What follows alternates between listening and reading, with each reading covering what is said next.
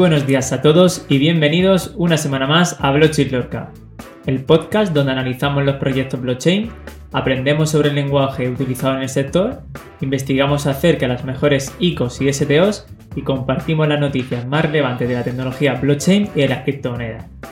Ya estamos aquí una semana más con la sección más práctica de nuestro podcast, en la cual pues intentamos dar un poco más de luz al lenguaje utilizado dentro del sector, pues con el fin de conseguir hacer fácil e intuitivo el ecosistema blockchain. Esta semana vamos a ver qué es una DAO y algunos ejemplos de uso que podemos encontrar ya en el mercado. Y para comenzar vamos a empezar con la definición técnica que podríamos encontrar pues, en Internet. Por lo tanto, seguro que encontramos una DAO es una organización autónoma descentralizada, la cual pues también la conocemos con el nombre de empresa autónoma descentralizada. Esta organización está dirigida a través de reglas que están codificadas en contratos inteligentes. Hasta aquí todo correcto, ¿no? Pero ¿qué quiere decir eso? Seguramente para las personas que están iniciando en este sector no han entendido nada de esa definición. Por lo tanto, para conocer qué es una DAO tenemos que volver a recordar un poco que era un sistema descentralizado. Y este sistema es aquel donde no existe un único nodo central. Vamos a poner en este caso que vamos a decir que un nodo es una persona.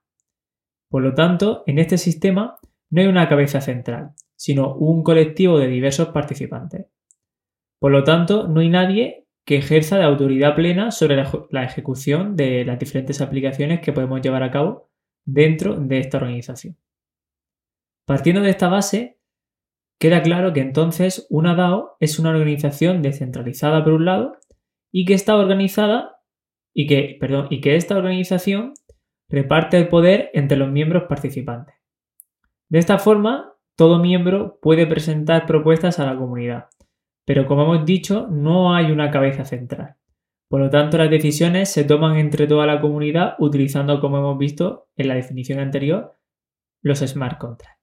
Si queréis conocer mejor qué son los smart contracts, podéis escuchar el episodio número 5 del podcast, donde lo analizamos más detalladamente de una forma más, profunda. Por lo tanto, buscando una definición más clara de qué es una DAO, diríamos que una DAO es una organización descentralizada que está compuesta por una combinación de múltiples contratos inteligentes que establecen las reglas y la toma de decisiones. Llegados a este punto, podemos llegar a entender qué es una DAO, pero vamos a profundizar un poco más en cuál es su funcionamiento. Y lo primero de todo es saber que en una DAO cada miembro puede ser un contratista. Y esto significa que podría presentar a la comunidad cualquier propuesta definida sobre un smart contract. Y esta, pues posteriormente, se entregaría a la comunidad y esta comunidad votaría para decidir si se lleva a cabo.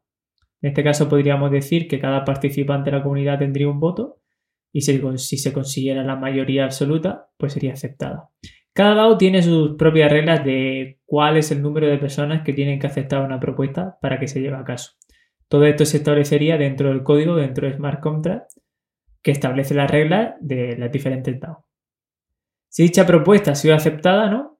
Al estar establecida bajo un smart contract, como hemos visto, se ejecutaría de forma autónoma. Vamos a poner un ejemplo para entender esto un poco mejor. Supongamos que tenemos una empresa de calzado, ¿no?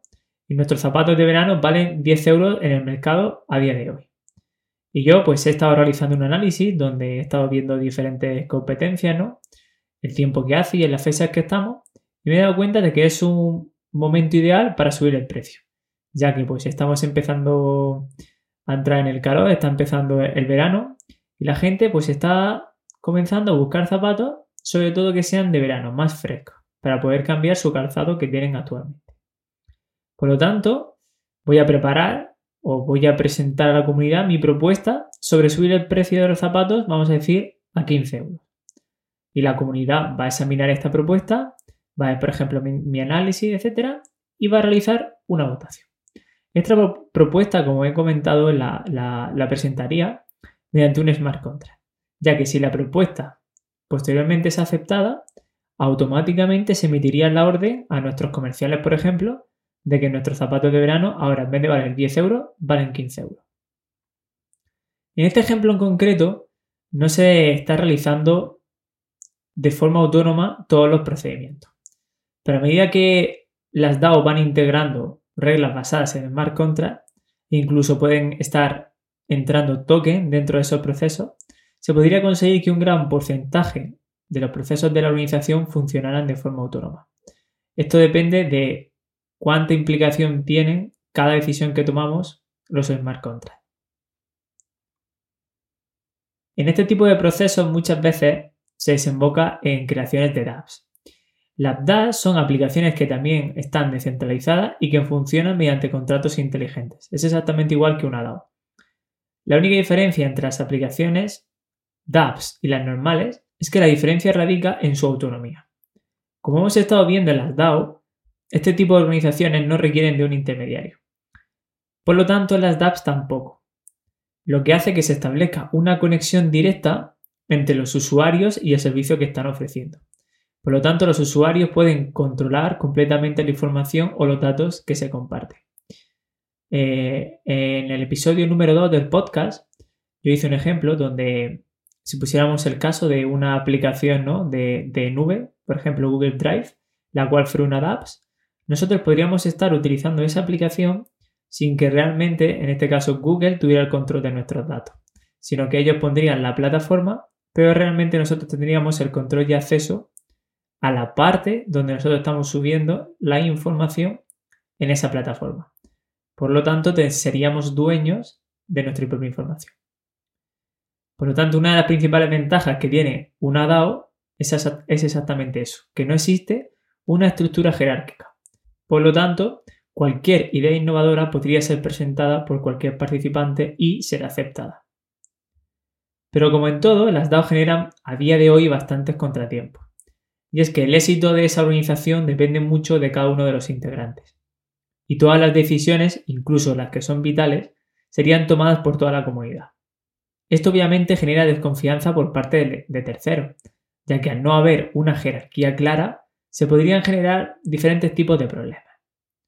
Dando mi opinión personal, creo que las DAOs son novedosas y prometedoras, pero la sociedad tendría que cambiar mucho en su modo de pensar y actuar para que realmente tengan éxito a escala global. A día de hoy yo las veo más como una apuesta de marketing que de rendimiento y eficacia. Pero para que cada uno pueda sacar sus propias conclusiones, vamos a ver algunos ejemplos de DAO. Y el ejemplo que tenemos más, más popular a día de hoy, y podríamos decir que es prácticamente el padre de las DAO, es DAS. Y es que DAS también es una DAO, la cual está aplicada bajo una blockchain y ofrece transacciones anónimas.